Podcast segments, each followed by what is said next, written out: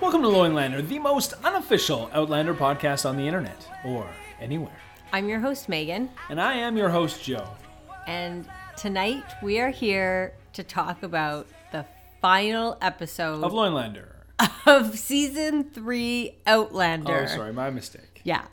Um, episode 313 Eye of the Storm. Highly anticipated episode. By some, the grand finale. The grand finale of season three. Some would say certain people have been waiting for this moment all year long. Some would say that. And others are dreading it because now we are officially in Droughtlander. Mm-hmm. So this episode was written by Matthew B. Roberts and Toni Graphia. They co-wrote it. Yeah, well, I could tell. Um, and something that's a little bit different is typically Ronald D. Moore will write the first and last episode.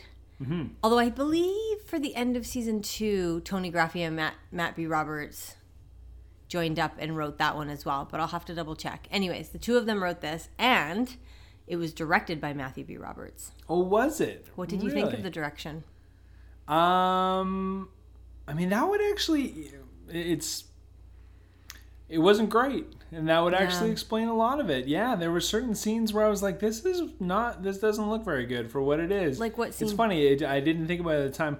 Um, the dancing scene I thought was really poor. I wanna talk about that Um, dancing scene when we get to it. Look, it looked really low rent. Mm-hmm. Um, I had no actually. I didn't realize. I didn't pay attention. I didn't know he had directed this episode going into it, but it shows. Yeah. Again. Yeah. So the title card was a bit different this time around because the title card was Claire moving slowly underwater, but she we also have a voiceover for the title card, which typically we don't get. And she's saying, I was dead. Which is interesting because the very first line of of um, Voyager is Jamie thinking he's dead Yeah. in at Culloden. He he Culloden. He wakes up and he thinks it's it says like he was dead. The only thing is he couldn't figure out why his nose was aching so badly because he'd Right. broken his nose. So it was a kind of a nice throw to that, like a full circle thing. You know, we start out with Jamie thinking he's dead, and then we end opening with Claire essentially saying she's dead. Yeah. What did you think of the title card? Uh, I mean, it was different from all the rest. They, they, it was a complete left turn. I really feel like, I mean, with you telling me that they that Matthew B. Roberts and Toni Graphia wrote this episode, and for some reason Matthew B. Roberts directed the episode, and the difference with the title, like. I really think that this episode probably marks a sea change where of the handing off of this show to lesser people, and it's not going to go well. Well, we'll see what happens. I know that there's a lot of people that have concerns about mm. that the handover. Yeah, and they should. So the first scene is Claire in a buggy, and she's off to find young Ian, and she's on her way to Geillis's plantation. Mm-hmm. And they stop for a second. the The buggy stops because a bunch of slaves are humming and walking past them with torches. And I didn't really understand the point of this scene. Did you? I didn't either. No, Are those people the same people that are then dancing later on? Maybe. I mean, I guess. I guess It was just kind of strange. It was mean, almost like an homage to these people, but it's like, well, what are they doing uh, besides I- humming and walking with torches? maybe it is, maybe it's not. I mean, they are in they are in Jamaica. Like the two so guys on the buggy seemed like, whoa, we better stop Yeah, they seemed a bit freaked out by it, but I'm not really sure. It was never. I mean, all through the episode, it was never explained who the. I mean, I thought that they were going to be the people like the free slaves that Temeraire was trying to find, but then we never saw Temeraire. We never saw him. We can only assume he's uh, happily- Yeah, he's just living in the mountains, happy in a way. just limping around blissfully. Yeah. Yeah. So that was just one of many confusing things, unexplained things. Well, I wanted to touch on the the two guys driving the carriage Yeah, I know. because they let. I, I, one thing I asked was, Because when Claire got out and she's like, so do this yeah, and do it's this. Like, are they are they slaves? because I thought it was kind of weird that they made such a big deal out of Her you know, not letting letting. Temeraire go, and then like the two drivers of the carriage just kind of like looking over and being like, "Oh, uh, I, but where's you know he what? going? I don't think that they were because they're just free men that happen to have gotten." well, they're. I think that wagon driving maybe jobs? they're getting paid to do that job, sort of how Jamie was getting paid to do that job at Helwater.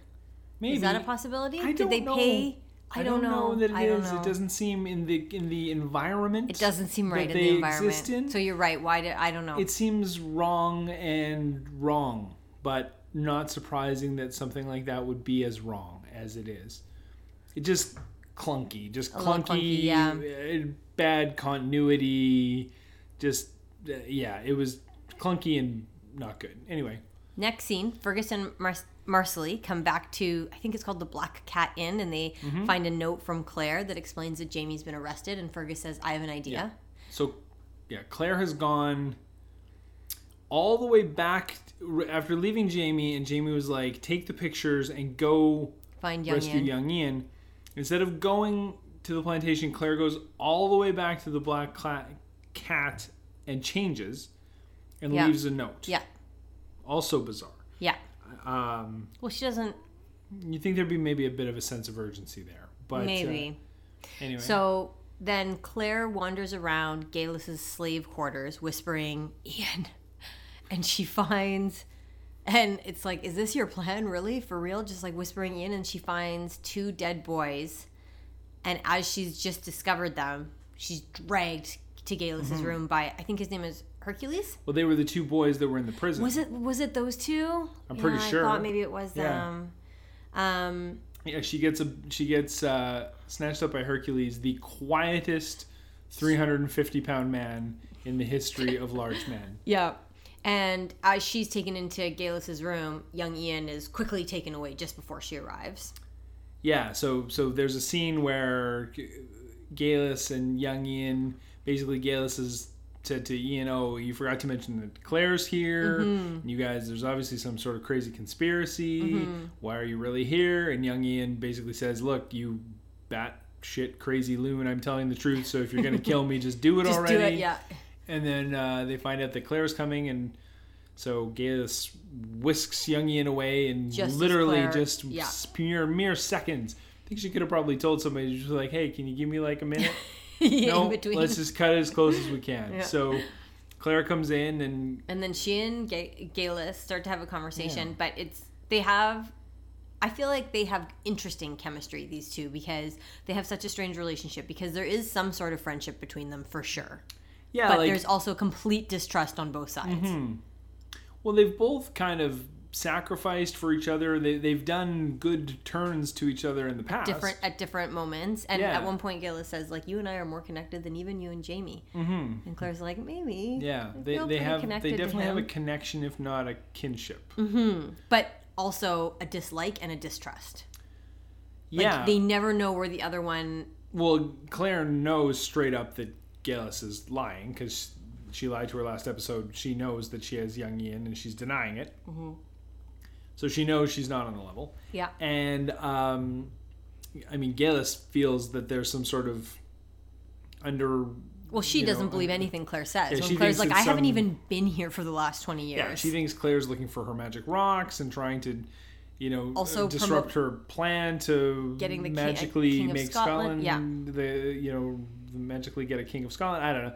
She's just crazy. She's crazy balls. she is crazy. And she's always had, I think, a hope slash fear that Claire has also come back in time to change history. And Claire's like, nope. Nope. Just came back here by accident, and now to- I'm yeah. really into Jamie. Yeah, so, and just come back to have sex. Yeah. That's really what Yeah. she came comes back for. And make uh, this if like Claire likes to do three things: have sex, make bad life decisions, and get in trouble. That's what she does. Yeah. That's her deal. So she's in her element right now. Next scene, Jamie's being uh, taken away by Captain Leonard, but then it's interrupted Right. by a bunch of Other redcoats. redcoats. Yeah, and he's taken to Lord John Grey Yeah. because of are. because of Fergus. Yeah. Right. We find out after. Yeah. Yes. But Um, yeah, so and Lord John Grey is awesome in the scene. he, He, is basically so good because Captain Leonard is like, okay, well, this is what happened, and blah blah blah, and Lord John Grey's like, just rips him apart. but he starts off by being like, oh, of course, absolutely, yeah, we need to Mm-hmm. Yeah. arrest him. Can you just give me the warrant for his arrest? Yeah, he paints him into a corner, and then basically it just gets worse for the young captain, and he, in the end, basically just shoos him away like. Well, a, he asks like him for a warrant. He doesn't have it, and he's like, "Totally understand, but you must have an affidavit from the Right. person that." And he's like, "No, I "Oh, don't have that don't either." have that either. Yeah, and he just takes him down, like Yeah. takes him In the down. end, calls him lieutenant, yeah, like basically saying, you know, I love the line. Uh, even though I don't really have a line of the episode, I did like where he was like, "In the army, we actually earn our promotions." Whereas you Like, guys just yeah, die off yeah, and then get it. captain. Yeah. Yeah. So Yeah, it was uh, a, it was a yeah, really John good, Grey was great. Like Yeah. he is he he was all assertive and you know he wasn't gonna let Jamie go down like that. No, it was a really good scene. It was a great scene. hmm And then Jamie's like, "Thanks, goodbye," Well, actually, yeah, because which I thought was weird too. I did too. Like Captain Leonard leaves, and Jamie says, "It seems I I'm indebted to you once again for saving my life." And they say goodbye. Mm-hmm. yeah, and then it's just like goodbye. I kind of wanted them to kiss. like, John just- Grey did too. I, I know. I just felt like they. He's Yeah, done John's so much like- for you, and Yeah. he loves you so much. Right. Yeah. Anyways, but then he was just like, "See ya," and ran Yeah, off. Yeah, you think he'd be like, no, you should probably stay for a little bit or something. But, yeah. Nope. But yeah. So back to Claire and Geillis. Uh, she asks Claire again, "Why are you here?" Which is something that she asked her at the witch trial over and over. And uh, and then you know she says we share a bond, and Claire is like, "I haven't even been here for twenty years," and she explains what happened. And Geillis doesn't believe that she's traveled through the stones three times and survived, which is something that I actually really like because it's the first Yeah. acknowledgement that traveling through the stones is extremely difficult, which is something they have totally skimmed past because they Well, they didn't haven't talked about it at all. They this haven't talked about it at all. Like when Claire arrives back in the A Malcolm episode, Well, which we don't even know what happened. She just She just and- steps into a and puddle everything and- well. The end. Yeah. Like, yeah, and it's like no, no, that almost killed her going back. But then as soon as she finds out about Laoghaire, she has her bags and she's storming off, saying, "I'm leaving. I'm going Yeah. back to the stones." It's mm-hmm. like no, no, that could kill you because Right. it was so So difficult. in the, in the show, it doesn't. Well, I, it didn't exist, but now apparently Geillis is saying. It, It it is is, no, but it is very difficult, and it is difficult for Right. Claire as well. I really like this scene because there was a lot of conversation about time travel and Yeah. the theories and the methods, and Claire calls Geillis out and says, "You don't have to sacrifice someone." Well, this is all because so. But it all starts by where she has to convince Geillis that why she came back, and- Right. and, she was like, "Well, I went back because it was really bad at Culloden," and Geillis was like, "That's bullshit. Yeah, you wouldn't leave you wouldn't Jamie." and then finally, she spits out, "Well, I don't know why she was holding it back because she doesn't at this point realize that Geillis is going to be super treacherous about it." But finally, she blurts out, "I was pregnant," and Mm-hmm. like that just stops Geillis in her tracks. She doesn't believe her. But then, of course, as I predicted last episode, Claire pulls out the pictures and shows them to him. And, you know, it doesn't take Geillis very long to put, you know, 100 and 100 together and come up with a 200 year old baby. it's very clever. that Thank was you. witty. So she uh, she pilfers one of the pictures of Brianna and is like, okay, well, uh, that was a great talk. Good night. Oh, Yeah. actually, somewhere in there though, you're, is is the part where you're talking about how. Oh yeah, Claire about- says you don't have to sacrifice because Yeah. she's like, "Oh, so you saw my husband?" And Claire's like, "Yes, I did." Yeah, which is- Burning, yeah, and so Claire's like, "You don't have to sacrifice." And she's like, "How do you get through?" And Claire says, "Claire believes that it has something to do with someone on the other side pulling her." So maybe it's one of those things where there's like a like a you know if you want to talk about black magic versus light magic, you know, like that kind of like there is a pure way to go through the stones, but you can also like shoehorn your way through the old Yeah. Duncan Burning Man way. Yeah, yeah. Um, so Geillis, as you said, takes the picture of Brianna, hides it in her dress, and immediately sends Claire to the guest house. She's I'm like, and stay as long as you like. Claire goes to the guest house, looks outside, sees young Ian being taken away, Mm-hmm. and then someone comes into her room. Who could have po- no, she was outside, but who? Yeah, Oh, she right. was searching the grounds. Right, right, right. Yeah, who could it possibly be? Jamie Fraser. It was Jamie.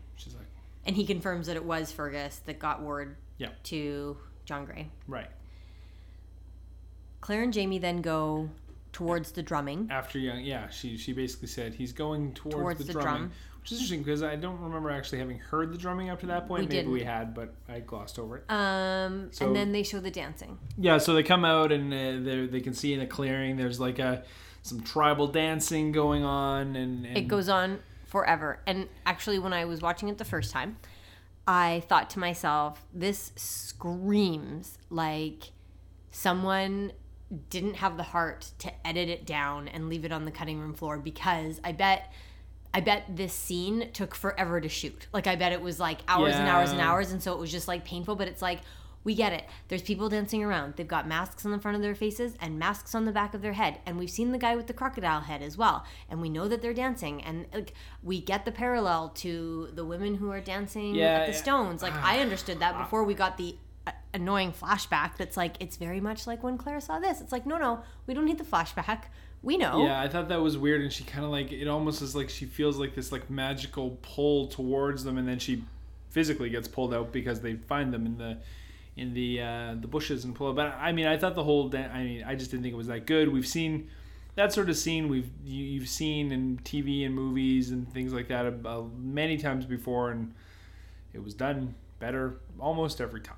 Um, in my opinion, I, I don't know. I just thought it, it just didn't look very good. So it was extra bizarre that it, they hung on it for such a long time. They but really did. Yeah. They liked it, obviously. So Jamie and Claire pulled out of the bushes. Willoughby comes up and he's like, "They're with me." Don't worry. Willoughby and Margaret Campbell are together. Margaret Campbell pulls Claire and Jamie aside and grabs onto Jamie and Margaret's says, suddenly super normal. By "Oh yeah," way. she's like, "Claire, it's wonderful to see you again." Yeah. Uh, and Claire's like, "You too. You seem a lot more normal than the Yeah. last time I encountered you when you were mumbling gibberish at your table, being beaten by your brother." And then Margaret looks at Jamie and gasps and like starts walking towards him. And I actually there was like a cute moment where Jamie just kind of looks at Claire like. This crazy lady's walking towards Right. me, and she grabs onto his hand, and she's like, "I see you dead in a field, looking at a rabbit." Mm-hmm. And then we get the flashback to Jamie yeah. in the field looking at the, The rabbit, rabbit, which and- yeah, we don't. then- do we need that? I feel like we don't no- need that. And then she goes directly to Claire, and she's like, "You're, you're, you're looking at a bird." and yeah, and you think of Jamie. mhm. Like, What? We don't need the flashback. We we watched it, right, so that was a bit much. And Well, then she then- actually becomes Brianna. right, yeah. Then there's this part where yeah, she. And did you know that that's what she was doing? Because Yeah, I was surprised that they didn't actually use Sophie Skelton's voice for that scene. Because is that was that in the book? Like- yeah, except that for Claire, she was like, it was Brianna's voice. Oh, really? Okay. and it was freaking her out because I Right. mean because it's her daughter's voice coming out and basically Brianna was like, "Oh, it's so nice. It's so nice to see you. I love you, and I love you too, Mama." And then suddenly there's a monster coming towards me because, meanwhile, in the cave, Right. Geillis is putting little stones around yeah, her she's picture. getting ready to do some stuff. We'll get to that. But you knew that she had basically become Brianna for a second. Yeah, she was channeling Brianna or Brianna through her or some weird thing. Yeah. Yeah. Margaret's brother comes up and um, tells Jamie and Claire of Geillis's interest in the 200 year old baby. Right, and she had mentioned that to Claire, so Claire instantly clues in and knows Yeah. that, you know, she searches through and can't find the picture of Brianna with the dog, and She realizes what's happening. yeah, they put they put 100 and 100 together and come to 200 year old baby, and Yeah. Jamie's like, oh, we gotta go get Geillis, and yeah, so they run That was actually out- a good scene. It was like fast paced, and there wasn't a lot Yeah. Mm-hmm. of like, okay, well now it was just like they were both on board. Let's go. Yeah, they and go- then and then Willoughby just breaks Well, Margaret's brother's neck, and they then there's this weird dancing scene people where carry him off. Margaret's Margaret's brother hits Margaret with a stick. yeah, Willoughby snaps his neck at the same time Yeah. as the dancing people are eating a chicken, chicken, a raw chicken, a, raw, a live, an alive yeah, chicken. Yeah, well, previously alive. Anyways, end scene. That's the last But time then- we see Willoughby. Yeah, they so Willoughby breaks this guy's neck, and then the dancing people just come and they like Pick him up steal his wig and take put him, him in, away. I- I- And Jamie looks back and he's like, they- "So he's for sure." Yeah, they don't even. No one really blinks. They just one blinks. Keep on. They, they just pull aside one of the guys who suddenly speaks perfect English, and, and they're just like, "Where is?" A Way. Uh, yeah, and he's like, "It's in there, but I'm I'm not going." And Jamie takes a torch and starts running through a leafy Yeah, jungle. yeah, Did you just- notice that? I'm like, that seems really dangerous. Yeah. Also, just like that way is a little ambiguous when you're on a jungle island. But like it did seem like a clear path. it sure did. Yeah. Conveniently. So they stop in the cave and Well, they go for. They don't get to the cave. They they go and you can see there's like the standing sto- There's like standing stone. Yes. And then they get to the cave and Clara says, FYI, I can hear the humming. I can hear the buzzing Yeah. and I might get drawn towards Right. it. So And Jamie says, We lost faith. We're not going to lose Brianna. right. They kiss. It's a nice moment. I love when they talk about faith Mm-hmm. So as well as good. Yeah. Brianna. And No. you actually said, Hurry up, kissy bears. That's right. I you know what? It's not just Outlander, but I hate I hate hate hate in any sort of thing where like there's like a really time sensitive thing going on Yeah. and the two you know, Love interest. love interest, like take time for like a kiss and an embrace. It's like that is just it's stupid. That happens in Star Wars too, for the record. It happens in a lot of things, and Yeah. I, I find it stupid across the board. Okay. So they come up to Geillis. They find they go around the corner and Geillis is I mean being just crazier than ever. Yeah, she's got- put like the sapphires in a Yeah, she's- circle. she's she also like, has this- a chalk a chalk drawing. Yeah. And Brianna and it looks like she's kind of been burned around the edges. Yeah, I'm not sure what happened to that photo. It wasn't burned. It almost it looked like cut, like she'd been don't know what she was scrapbooking or something. And young Ian is all tied up all and he's really up. upset. And Geillis is like, Don't worry, you're going to be sacrificed soon and for a really good cause. Yeah. Ian's freaking out. Ian is not on board. No. And uh, So they come in and Claire goes up to Geillis. She pours. no, she can't get. Can't, yeah, she's like, no, stop. And then Geillis pours a bunch of I don't know alcohol or something. She's gonna burn young Ian. And they're like, no, don't. And they go to run and. Then Hercules, the quietest 350 pound man in the universe, just Attacks- magically comes out of nowhere with a gun and holds it up to Jamie's head. And Geillis is like, "Oh, you're uh, this giant man who you didn't see is going to shoot you in the head if you come any closer." But Um, then Geillis says, I may spare you because Claire's fond of you. mhm. It's like Geillis is. she's she's crazy balls for sure. She's crazy, but she does know that Jamie and Claire have a Yeah, very she- strong she connection. does- She does, enjoy true love. Um, and she basically says, "A life for a life, sweet Claire." And Claire's like, "He's just an innocent boy." And she's like, "No, no, I'm not referring. Yeah, I'm not no, referring gonna, to him. I'm gonna kill your daughter. uh, yeah, I'm. He's I- just my sacrifice. yeah, I need. I need Brianna. Right, So, so that's Ja- for sure happening. Jamie and Hercules start tussling, uh, and Everything happens Claire very, very yeah, Claire quickly. runs around the corner and picks and up a what is that? A machete? It's a machete, yeah. So so basically, she shoves Geillis away from from young Ian, and Geillis falls, and she grabs this machete, and well, Jamie. I and think Geillis is just gonna try because Well, Geillis Claire was trying to jump for the water. even though she hadn't sacrificed young Ian, she Right, was she's like, like, you know I'm- what? I I'm think I can it." do this. So she just jumps for the water, and Claire just takes a mad swipe with that machete. and gets her, Gets her, gets her good. and then Jamie sets Hercules free. Well, yeah, Jamie has nothing against Hercules. Hercules is a slave, so he's like, "You're free now, go." And Hercules just kind of looks, and he's like, "Uh, Yep. okay," and then he silently goes away. Um, so this scene played out very differently in the books. Yeah. And it's not very often that I prefer the book version to the TV So series I, version. you had told me that something was very different, but you didn't tell me what, thankfully. And so this was it. This was the This part was that was it. very different. So what happened in the books? so in the notes. books, Geillis shoots Jamie in the head with a gun. That would have been great. Yeah. and it just um it looks like all Claire sees is Jamie's head flip back and he falls down. So she thinks he's dead, but Right. really the bullet just skims his forehead. So all she sees is blood dripping down. Yeah. And he does it does like knock him out, but it just As it would. skims his head. And Claire thinks Jamie's dead, so she Mm-hmm. picks up an axe and and like hits Geillis like right in the skull. Cleaves her right in the head. And that's and that's why. But we know Geillis didn't die that way. But in the book, when she picks up the skull, the skull has a huge dent in the center of the head. Oh, in the in the right, so they they just changed it from like, oh, she had her right. throat slit to the axe. And I don't know, it's just this like moment of I mean, I understand that the incentive to kill Geillis is probably just as strong when she thinks she's jumping in the pool to kill her daughter as the moment when but she thinks she's in a cave with Jamie and he's just been shot in the head. So she picks up the axe and goes, I don't know. In the book it reads a little It's different. It's very different because in, from what you're describing me, in the book, it's murder, and in the show, almost an accident. It's kind it's of almost like she just kind of did a swipe. She just there. trying to. It was almost kind of like uh it's not self defense, but more just kind of. What if it, I it put was this machete out there while you where jump? Is in yeah. the book. It's like cold blooded murder. She murders her out of pure uh, terror and anger that she thinks Right. Geillis just shot Jamie in the head. And also, Geillis was trying to shoot Jamie in the head, knowing how Claire feels about Jamie. She was like, "This is enough. right. Shoot him in the head." And then Claire axes her Axis down right the the top of the head. Interesting. Anyway, so that was interesting. Back to the TV series. I would. I will say that the way that she killed Geillis in the in the TV show Mm-hmm. seems much more in character, at least with the TV version of Claire. Yeah, I because agree. Because her picking up an axe and cleaving Geillis in the in the top of the head would be completely out of character, and I would have I agree. complained and called that out. Yeah, so I, I feel agree. like that was a good call. Um, so they leave the cave, and there's a really sweet moment with Jamie and Young Ian where Young Ian's like, It's so good to see you, Uncle. I knew you'd come. You did take a lot longer Long than I thought. Because he's like, It's been months. Like, and Mm. Just in the nick of time too. yeah, and Jamie's like, I did. You're right. Sorry about that. But I just, I like their dynamic. Again, Sam Heughan has really good chemistry with everyone.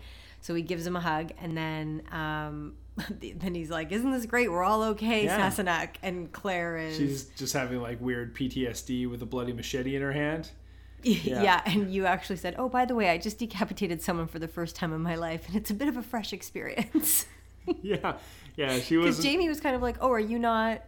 And she was still holding on Yeah, to the. I mean Claire got over it pretty fast, really, but it, you know, she Well, was, yeah. it was a little fresh there. yeah, get over it. She got over it really fast. Yeah. Then there's that moment where Jamie hugs both of them mm-hmm. And then looks right up at the camera. And there's as, this crane shot. as the crane Yeah, pans up, Jamie and looks it's like- just right like- at it. What is that? It was just weird. It was I don't know, Sound of Music. Like I can only was- assume he was given direction to do that because he Uh, he absolutely was he given typically directions to it, doesn't look into the camera Yeah. while acting. No, it's that's called breaking the fourth wall. Yeah. Well, no, sorry, that wasn't actually breaking the fourth wall, but it was looking directly into the camera. It was it was a weird. Why did they do that? There was a couple times they had these weird kind of like yeah, Matthew B. Roberts really likes those panned, those it's, it's a try yeah this like tracking crane shot. I don't know. It's not. I don't know. It's, it's, it's, So do you think he was like, okay, so I'm gonna move the camera up, and when I count to three, just you look, at the camera as, if it was an invisible bird. Probably. I mean, I'm sure that's what he told him. Yeah, I don't know why that Something happened. very similar. Anyway, speaking of Claire getting over the uh, experience of Very quickly. decapitating someone, the next scene is we have Claire and Jamie back on the ship. And they're just on a boat. Now, before we get into, oh, I'm sorry, it is a ship. This is a ship. Before we get into all the dumb that happens after this, Yeah. I just want to say Mm-hmm. my favorite, the the part like from again from a story continuity standpoint, is like is that we go back to the scene with John Grey and the captain in the boat, where John Grey basically the reason he gets Jamie off the hook is because he says to Captain Leonard. Lieutenant, Yep. you have no authority here. Your authority stops at the shore. Mine begins, and I am not letting you take Jamie in. Which means that once they go back into the water, they're fair game for Captain Leonard. So they might. I'm not like. But how they're on a they're on a ship? Is he just gonna like sh- ship up to them with his ship? I mean, I and, get it. Like, Like, it- what are the mm, chances of that happening? He doesn't know where Okay, they are. seriously, this is the worst show to pull out the line. What are the chances of that happening? Because we've like that is. Well, it doesn't seem like it's a concern for any of the characters. It is. It should be. I mean, you. If I was, uh, Jamie. as if I no, if I was Captain Leonard, if I was an aspiring, up and coming, uh, you know, person trying to take in Jamie Fraser, and I was just told that my And he's on the same ship, too. He got back on the Artemis. Exactly. Wouldn't you just have people? Sitting there watching the Artemis and being like, okay, when that boat takes off, we're gonna get them. That's what I would do, and anyone else with half a brain. So I, you would think that they would. It's an interesting point that I did not consider, and I wonder how many Outlander fans think about that. I'm gonna say none, um, but because that's not what they're looking for. They're looking for what actually happened I in the scene. know, which but was- not all because uh, I'm an Outlander fan. Sorry, I I am an Outlander but- fan, and I did not care for this scene. A- Anyway, so just just to just it. to just to sum it up, Yeah. that was stupid and Okay. it made no sense. So they're back Surprise, on the surprise. they're back on the ship. Jamie is shirtless, Yeah. and also to note, he is not seasick. Yeah, no, Which I will say that's a little bit annoying that they don't address it because Mm-hmm. in the book, Claire has learned acupuncture from Willoughby. Yeah. So anytime, and I will tell you, they do end up on ships and boats and everything, but she knows how to do the acupuncture. But it's just like, no, no, he's fine. He's shirtless and just with some soap in a bowl, That's and right. he doesn't need acupuncture. no. Um, Maybe should band up some of that tea. so, and he's going to shave his, I'm going to put this in quote, his beard. His beard. and because it's but then claire says no leave it because it's different and there it it's not different. It's the same. It's, like it's- little pieces of whiskers that he has always had, and it's like I don't know, half a It's millimeter. a like, five o'clock shadow. what, I don't know what happened. Like, couldn't they have had Sam Heughan grow his beard out a little bit more before this scene, or did Maybe they not have that time? was maybe that's all he can do. No, because he's had more of a beard in certain But scenes. maybe that was a stunt beard. Maybe I don't know. But you think you could find another stunt beard? I don't know. It also it did make sense to me. Anyway, so he's topless. Claire's lying there, and you, and then she gets up, and you said if she looks at his cheese grater back for more than five seconds, she has to jump him. so true. she, and you're like, it's her turtle soup, which it kind of is. is. Um, Claire comes and sits down. What drove me nuts is her hair is so short. It's like a short bob. You Why is it- really hung up on. I'm hairline. sorry. Remember when she was wandering through the jungle and ran into Father Fogden and her hair was long and cascading over her shoulders? Maybe she trimmed it when they got on the Artemis. That doesn't seem like it would be top priority, but it is certainly shorter. Right. Um, her hair length, I've always sort of had issues with. You so have. Then they start kissing, even though he has soap all over his face, and everyone knows soap tastes gross. And I'm, it just like it must have been, Mm-hmm. I didn't care for that. Then they start, and it we did time it. It's a full five minutes. Well, but he no, sorry. Just to go back to the Mm-hmm. soap. Look, so he's got the soap on his face, and then he wipes all the stuff off, and he like starts wiping her face, and then he wipes it across her, mouth, and it's like which no, no, being like that face cloth has a lot of soap on it. And she's like, "That's sexy. That's Yeah, sexy, she was- disgusting soap cloth." She was into Oh it, but it's God. like no, that That's gross. gross. That was gross. Meanwhile, he is giving a play-by-play commentary. Oh, that goes on forever. It does go on forever, and for me, and you know what? Good job to both these actors. They Yeah. like all the awards. They should get all of the awards because, especially Sam Heughan, he is he has some tough lines to deliver, and you know what? He does it, and he does it really well. But this scene, I have to say, like I completely disliked it, and I love a good Jamie and Claire romantic scene, like running on the beach for sure, like the wedding, like there's lots and lots of parts of Jamie and Claire romantic stuff that I like. This was ridiculous and it went on and I was so uncomfortable and I was like, how can these actors not be uncomfortable? It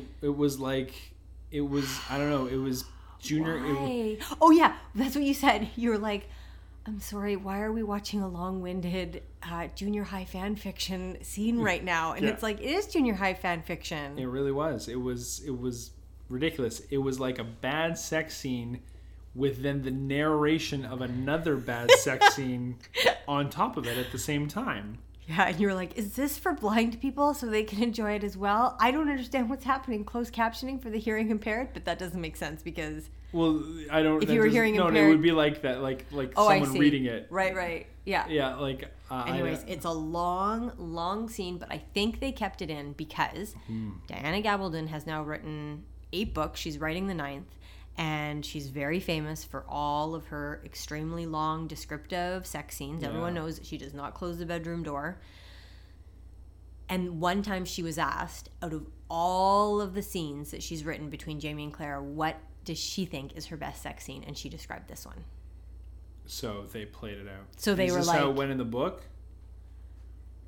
I think so, but here's here's what I would just like to say. If Matthew B. Roberts and Toni Graphia are listening, there are some see and and I'm sure they are. sure we'll they probably are. get an email That's right. Requesting sure our. They'll be. they're like, adding I to, want to be the the list the 500th 500th email. That's right, Matthew B. Roberts. But this is what I'll just say to them, or I'll just put it out there. Yeah. And maybe someone will tell them. Um, certain scenes, even though they're amazing in the book, Mm-hmm. they read better than they than they Oh, than they seem when you're actually watching them. That scene, I don't think I loved it. Like I remember being like, "Really? That's her favorite?" Like it was fine, but it was like physically uncomfortable for me to watch this scene. really? I mean, weren't you? It was Even when I was watching it by myself. for me Yeah, mentally. It was- physically, everything. For me, it was just ridiculous. Like Well, it for me, wasn't uncomfortable. for me. physically It was just like, uncomfortable this is- because- I didn't understand. I, like I, all I, get- I, I was sitting there being like, "Bravo, actors!" Because this is like keeping a straight face Well, through this had to have been why I was uncomfortable difficult. because I love Caitríona Balfe and Sam Heughan so very much, and I think they're both incredible. And I'm like, God damn, someone handed them this, and they were like, yeah, they're like, okay, okay, ready? Are you ready? Because I'm going to be doing this while describing to you what Mm-hmm. Yeah, I'm doing. exactly. Are you ready? And they just went They for said, it. That was their day. am." Just let me do a quick shot of tequila and let's Let's hit this. let's get on Yeah. this. Okay, so that's that's that scene. Yeah. They finish. Jamie looks out the window and says, "Skies are turning," Mm-hmm. and they were. Skies were turning. They were. And you actually said the next scene. You said that's a lot of money they spent on that CG shot. Yeah, there's not a lot of CG in this show, and there there was some there was some CG, uh, a lot of CG crashing waves, boat boat on the I waves. love this. Uh, I love this scene. Did you? I did. I thought it was. I thought it was exciting. I thought it was well done. I thought it was different. You know that I love a good disaster situation. You do. Yeah, it And- wasn't and, bad. It and I wanted. I wanted to like. I wanted to know how they were going to survive, and I mean, again, it was just sort of the frustratingness of Outlander with the improbable, you know, Claire must thrust herself in the least sensible situation she possibly can, and that is exactly, of course, what she did. She's like, everyone, for your own safety, stay down here. I'm not going to. I will go up though. Because I am the surgeon. By putting myself at risk, I can- immediately put Jamie at risk because Exactly, anything I do, he has Right. to. So as soon as you know she goes up there, he immediately lets go of the wheel of the boat, and, he and comes up and says, "Too dangerous. Yeah, go back down." And then, and then I like at least they had the sense to show the scene where the guy's like, "I can't hold the wheel." it's like no shit, you can't hold the wheel. Why did the redheaded idiot let go of it? well, because because the brown-haired idiot went up onto the deck. Like it was, they're just they deserve each other, they do. and whatever happens to them, like they. So then eventually Jamie's like, we all need to get below deck, and he ties a rope around the Yeah, that'll take care of it. yeah, the wheel, and um, But then they don't. Everyone goes over under, but Claire can't. She's like, dr- and Caitríona Balfe did amazing. She's she can't. She's like clinging on and trying to. She can't get there. So Jamie gets everyone in and closes the door, and he goes back to get her. And then my very favorite scene of the episode, the two of them are just and they both look like drowned rats. Like they for two beautiful actors they mm-hmm. really look like they were in the middle of a storm and they're clinging on and they look up and this huge wave is coming towards them and you just see them looking at at each other like- and you started doing commentary. You're like bye bye. Yeah, and then but it was just this great moment. Like they don't even say anything. They just look at each other and then it's like right, and then you see the wave and you see Jamie's experience mm-hmm. and then he stands up and of course Claire. Claire's not there. and then we have back to I was dead. Right, I was dead. And then it's basically just an extension of that original scene, but Except with the improbable rescue. Jamie doing an incredible what is that? Is that a I feel breaststroke? like it's a breaststroke. I that couldn't have been Sam Heughan, hey? It wasn't actually because I saw behind the scenes. It, looked was- like him though. It could have been him. I don't know. I I know that they had a really good body double because they showed behind the scenes Caitríona Balfe getting in the water, and there was a guy who looked a lot like Sam Heughan, Mm-hmm. Yeah. but not Sam Heughan in the water with her. okay. So I imagine that that was him swimming towards her. It's a really nice scene, actually. I quite liked this. It was a nice looking scene. It was beautiful, and he um, rescues her, and they yeah, it was a really beautifully shot scene. It looked really nice. It, again, just like a whole bucket of improbable that in like this raging free. storm. They were in the eye of the storm, though, so it was calm. I know that's the improbable part. It So went he- from being like this raging torrent to conveniently super clear with light, and he can just magically find her in the water after being hurtled overboard in like wicked chopping waves, and you They know can just lucky. magically And, swim to her yeah. and cut her free. He did cut her hold free. Hold his breath like a And Navy then- SEAL, even though he never goes in water.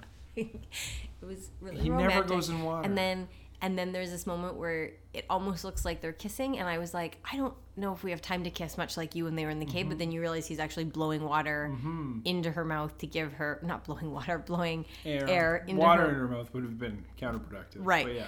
To give her some oxygen and then they Mm-hmm. come up and it's very calm and they hold on to what do they hold on to A wooden thing. Mm-hmm. and this kind of bugged That's, me because i that's was a like ship term. you should but I, I i was thinking like you should pat her on the back or like blow plug her nose and blow into her mouth a little more Yeah. um, he doesn't. So then we pan to we flash forward, I guess, to Jamie on Yeah, the beach. it's, it's, it's oh, actually, it's a little girl yeah. on the no, beach. No, no, no. Did you see? The, did you talk about the Eye of the Storm? No, sorry. Then we so pan. then another uh, one of these awesome. Yeah. And Was that like, awesome? No, it's Oh. not awesome. So you you just like all of a sudden there's this like rising shot where they're in you know you see the water all around them and then you go up and you see this like circle of clouds and you see that they are in the eye of the storm, which by the way is bad because it's a giant terrible storm and if you're in the eye of the storm that means it's only about to get worse once the it passes over to you again. But no, we don't see that part. We just see where Well, they clung on to that wood, Joe. they they did clung onto that wood. Okay. And so they've magically they just. It's just not magically. It's lucky. They were lucky. improbably they have just magically washed up on shore.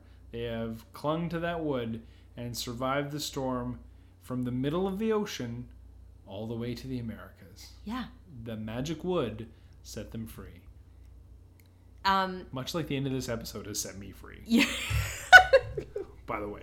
Anyway. you are skipping the part where What am I Jamie skipping? wakes up and he crawls to Oh, Claire. skip it. We're not at the part where you're free yet. Right. So he crawls to Claire and thinks she's dead, and she Wait a minute. coughs Did, twice. did, did he say the dumbest line of the episode yet? Yes. We missed the dumbest line.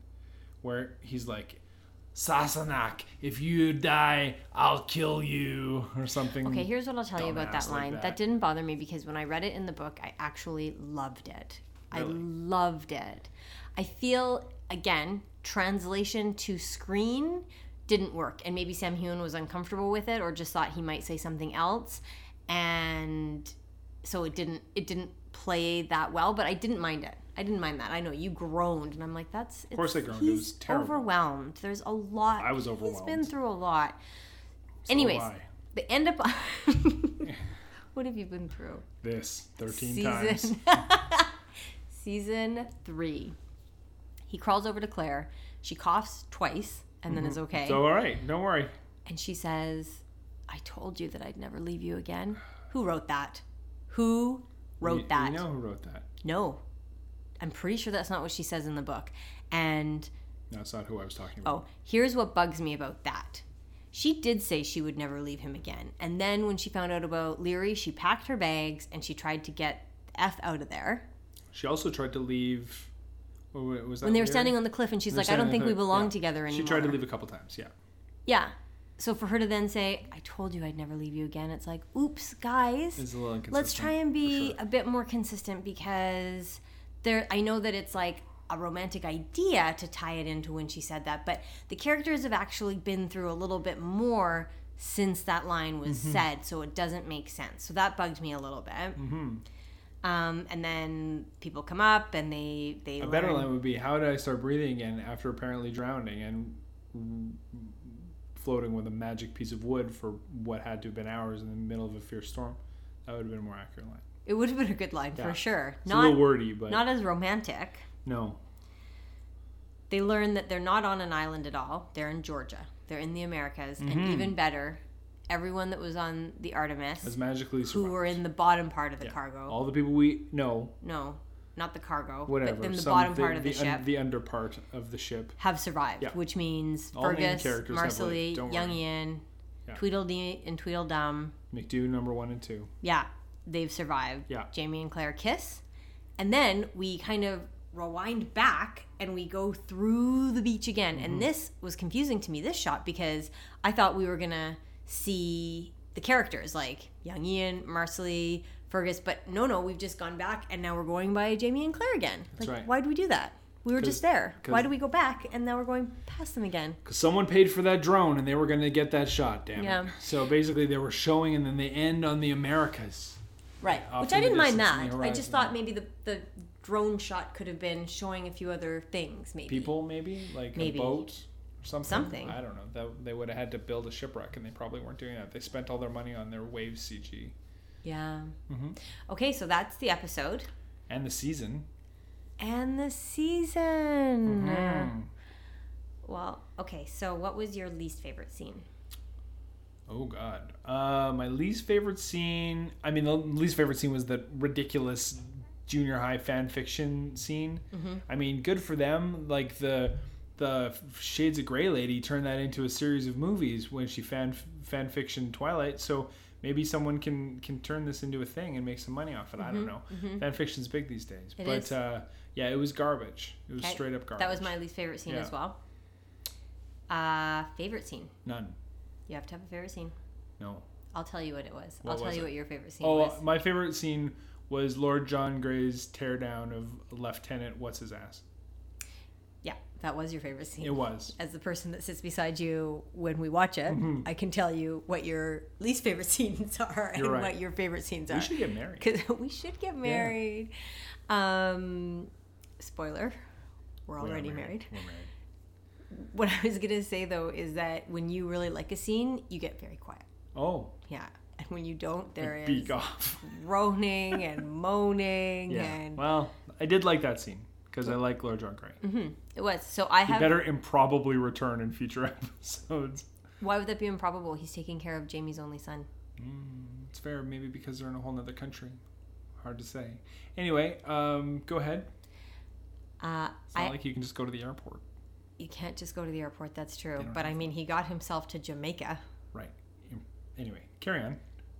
I had two favorite scenes. I'd love to know what they are. They're tied. The first is the same as yours, the Lord John Grey talking down to Captain Leonard. Yeah, for And good reason. The second, tied with the scene where Jamie swims towards Claire and rescues her in the water. So beautiful Yeah, you can have and romantic. it. It did look nice. It, It was. looked an- It was. beautiful. it was a nice looking he- scene. He would swim to the ends of the ocean for her. hmm MVP. Oh God, MVP. Uh, MVP. Go. You just. I need a second. My MVP is Sam Heughan because he did a lot of a lot of good stuff in this episode. Oh, I I feel that. Yeah. yeah. Okay. My MVP is for the first time ever, Sam Heughan. Good job. He had Sam. to get through a lot of crap with a straight face, and he did. He delivered just some. We also, by the way, though, Terrible I think we also gave him MVP in A Malcolm, which we didn't enjoy because it was basically softcore yeah. porn for 30 Yeah, minutes with it- no plot. And Yeah. he pulled off every second of that episode. Yeah. Here's what I mean. I don't think that Sam Heughan is long for this show. I've said that before, and I think episodes like this are the reason why. I really. But he pulls it off. I, I don't know how good of an actor he is or isn't, but yeah, seeing things like this make me feel like he is a better actor than he is shown. I really feel like there may be some parallels to Dan Stevens from Downton Abbey, who I can tell you, I watched the first few seasons of Downton Abbey and didn't think Matthew Crawley was anything special, and uh, Dan Stevens didn't think Downton Abbey was anything special, and he basically got himself written off. Um, great cliffhanging twist, by the way. Uh, and then what I've learned since is that Dan Stevens is an awesome actor. He's, Yeah. he's been great in anything I've seen him in. If you actually anyone who's listening, if you if you want to, you know, check out some some a good show. Why can't I remember what the show's called now? I don't know, but I don't think Outlander Damn fans would be a fan like of that show It's an FX show with Dan Stevens. It's a superhero not, show. Why can't not, I think of what it's called? it's, not that good. It's like having an acid trip. It's incredible, something. and he's incredible in it. I can't. Oh, Legion. Eh, Yeah, check out Legion. Legion's amazing. I don't. Um, I'm. I'm gonna say I wouldn't recommend that to anyone who enjoys Outlander. Great. Any, but anyway, what I'm like saying it. is, I, I feel like uh, Sam Heughan is maybe seeing things like that and thinking that you know he needs to get out from under these terrible, terrible lines, and I can't blame you, brother. Yeah. So, um, loin points. Are we on loin points? Yeah, we sure are. Give give it to me. 88. Is that your lowest? No. Uh, A. Malcolm was my lowest at 85. Okay, good, good. 88. Uh, I would give this. I mean, 15. Okay. You know why? Uh, one thing I one thing we didn't talk about in this because we glossed over it about the whole like Claire murder versus pseudo self defense is after finally establishing a bad guy in this show, Yeah. they let that bad guy be around for Two episodes. two episodes, not even an episode and a half, and then just kill her off. This could have been a really great and interesting. I mean, obviously, it wasn't going to be because this isn't in the terrible books or the books, and uh, you, you know, it could Okay, have been don't this, say terrible books because you haven't read the books. I haven't read the terrible books. You're right. So it could have been this interesting, like awesome, like where they could have brought time travel back in. I don't know if it. Yeah, we could have awesome. had- Awesome is a stretch. We could have had Geillis arrive in Right, yeah, 1968 like this with thing Roger and like Brianna, like, chasing having. Geillis is after Brianna, and they're after Geillis because she's after Brianna. Like it actually would have been kind of interesting and all this stuff. No, let's just cut her head off, and now it's over the end. Let's go to America. That really cheesed me off. Like it's you just you need a bad guy. I went through this last week, and We're gonna get one. Don't worry. Don't you worry. There's gonna be a bad guy. okay, great. I will tell you that there's gonna be a bad guy that's introduced in season four, and as of I am almost finished the Fiery Cross, which would be season five. Bad guy's still alive Cool. and still doing bad guy things. Okay, good. So, I mean, that's something to look forward to, right? Is it Jocasta? Jocasta. No, I don't know. I'm just thinking of people that I know have been cast That's in the Jamie's future. aunt. I don't know. Be No, it's not. It's not Jocasta. Um, I Um, don't know who it is. I don't know who Jocasta is. I know I like the the- actress. yeah, from yeah, yeah. Black, but she's incredible. um, anyway, What? Okay, so what I'll, I I'll, I'll learn myself in the future. You sure will Yikes. in season four. Right. Okay, so before we get to season four, um, I wanted to know what you think may happen in season four. Like, what would you? And don't be like, I don't care, blah blah blah. Mm-hmm. I mean, I don't care Mm-hmm. because I can't imagine what could happen that would make me care. I mean, are they going to take young Ian back to Jenny and old Ian? Probably not. Um, but that, like, from a plot standpoint, that's the only thing. Like, their whole the the MacGuffin of this entire season, or or the back half of the season, was to rescue young Ian. But now they have young Ian, and they're in probably in America.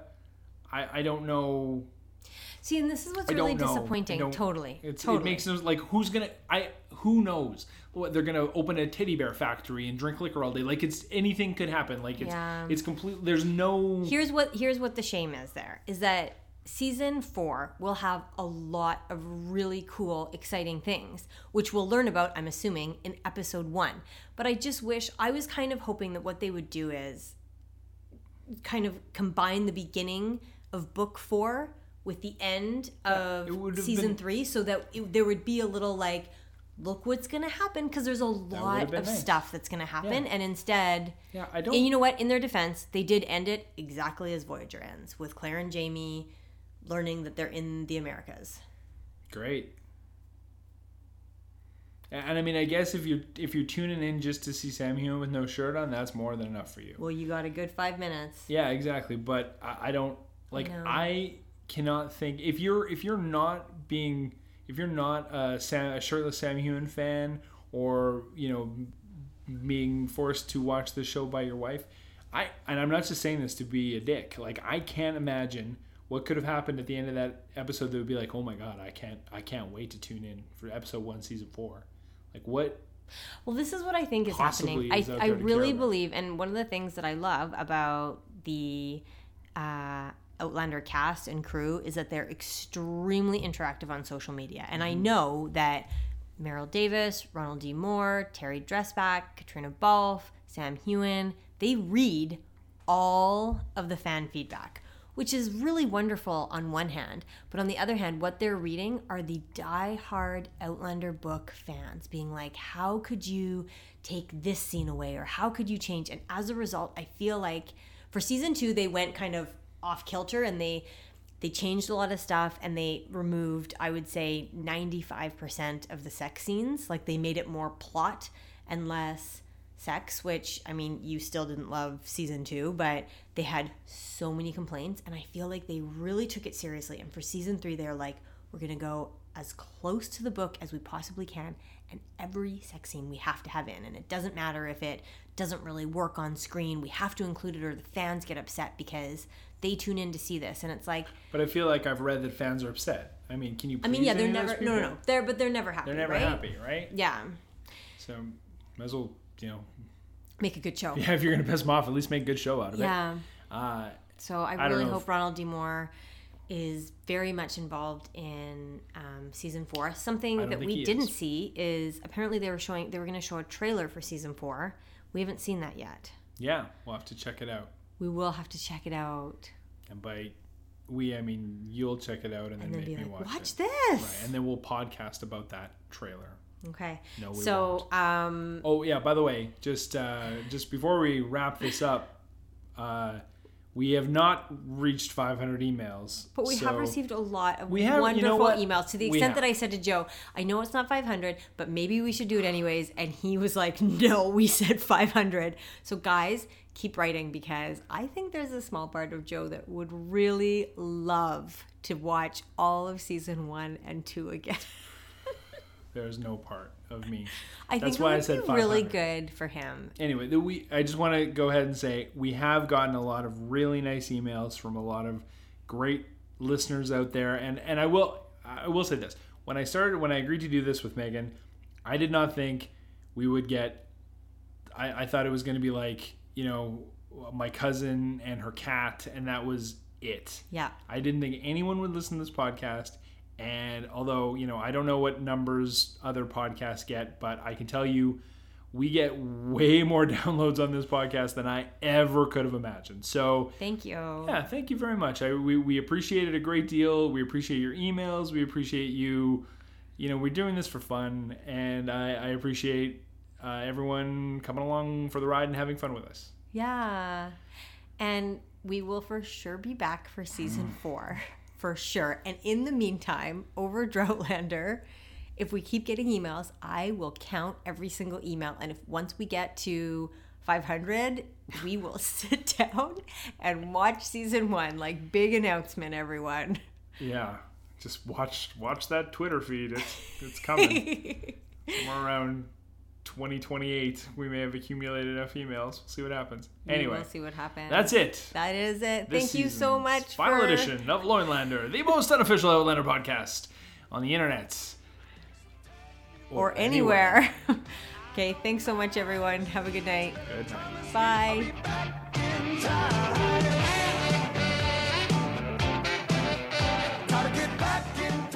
Yeah, so they go and there's this, you know, sort of tribal dancing And scene. it goes on forever to me. There's too many shots, and it actually, Yeah. like, when I was watching it, ow.